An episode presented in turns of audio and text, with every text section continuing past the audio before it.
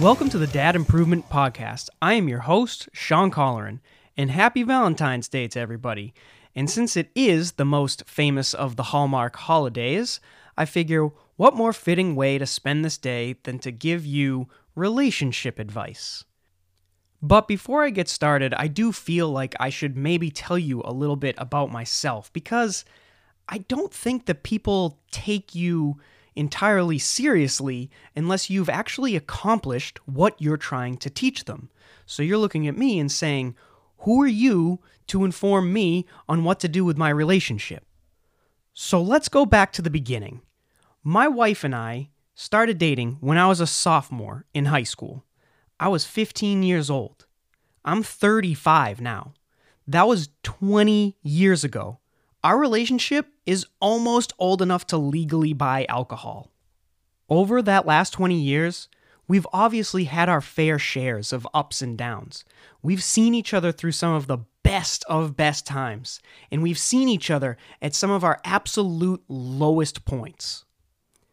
We lived in Reese's parents' basement during our college years, where she would wake up early and drive me to the T station so that I could take the train into Boston and go to school for my classes so that I could get this incredible job that I still have to this day, so that when we were 23, we could go off and buy our own home.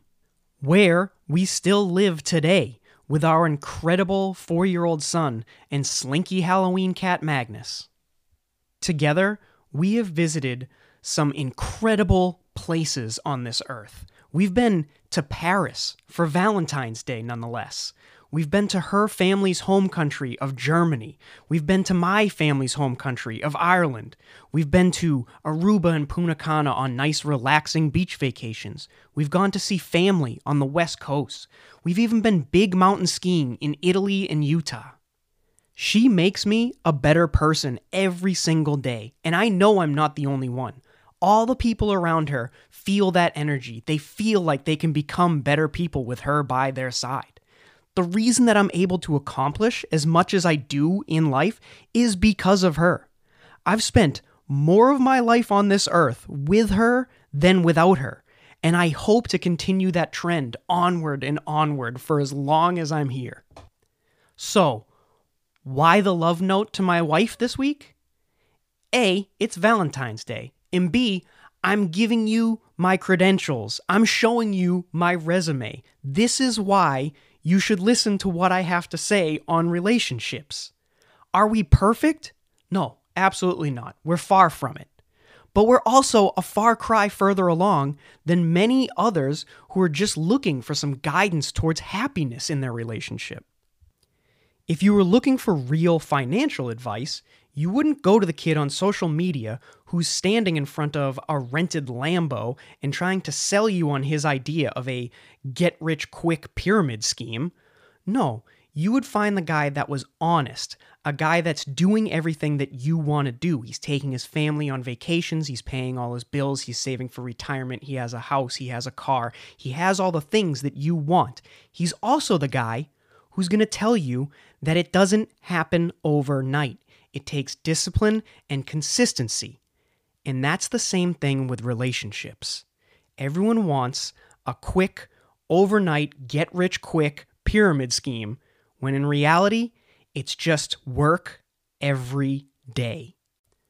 So now that I've told you that it's work, let's really get into love and relationships. And let me start it off with a question here Is love a noun or a verb? because love's a feeling, right? So that makes it a noun.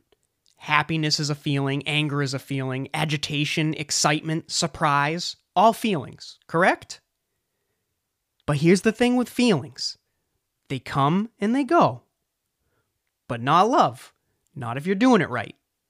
So if feelings come and go, but love should always stay, then I guess that makes it not a feeling which means it's not a noun, which makes it an action or a verb.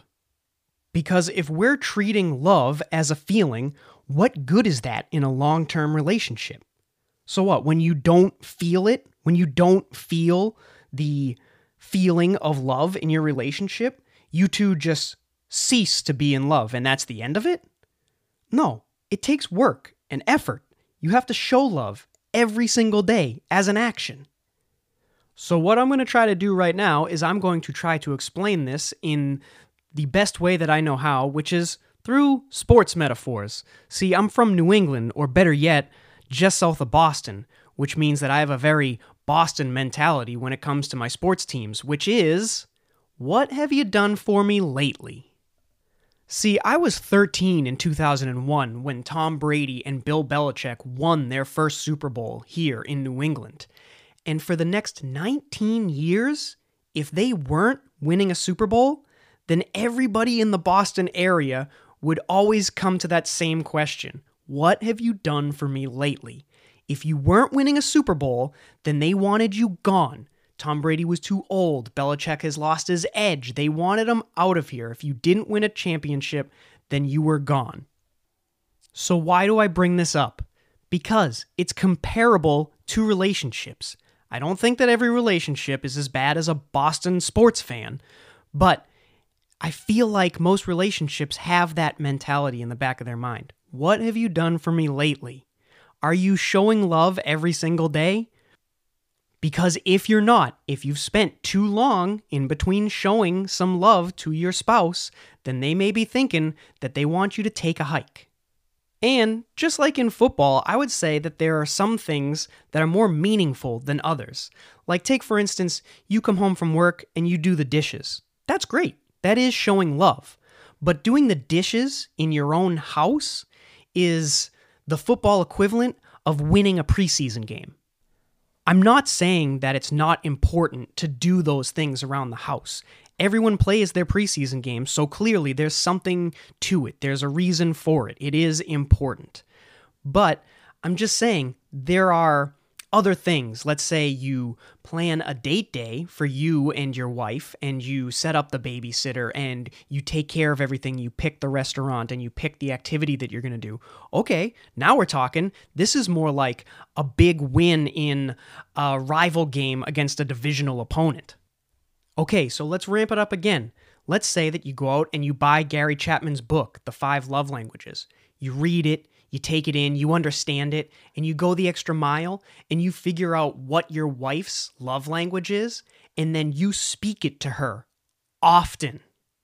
Say her love language is receiving gifts. Then on the way home from work, pick up some flowers, grab a card, some chocolates. Do this once a week. I'm not saying you have to go broke, but just do a little something to speak her love language so that she knows that she's being seen and loved. This right here would be the football equivalent of winning a playoff game. So I know we're all sitting on the edge of our seats. What's the Super Bowl equivalent in a relationship? Well, I gotta say, I couldn't come up with anything that just seemed like a Super Bowl esque moment other than, you know, like a wildly awesome trip to Aruba or something, but I think it's more abstract than that. I think that the true Super Bowl equivalent in a relationship is finding ways to enjoy the passing of time with your significant other. It doesn't have to be anything special. It doesn't have to be a big vacation or an awesome home or a wild gift. I think it's just finding ways to be each other's best friend. And I think that if you did everything else right, and you did all these steps, you won your preseason games and your regular divisional games and all your playoff games, I think the Super Bowl just happens. I think you just win. I think it's easy to get there and win and to be in the best relationship that you can be if you put in the work and you treat love as a verb instead of a feeling. And just like the boring financial guru that nobody wants to listen to because he's actually going to tell you what you have to do, which is hard work, that's what I'm here to say. It's hard work. It's work every day. It doesn't just happen. People who have the best relationships around you don't just fly by the seat of their pants. They take their destiny into their own hands and they put in the work. So, for homework this week, I want you to go ahead and show your spouse some love. Don't just sit around and think that it's going to happen. Spend some time figuring out ways that you can show the action of love. And as always, remember improvement over perfection.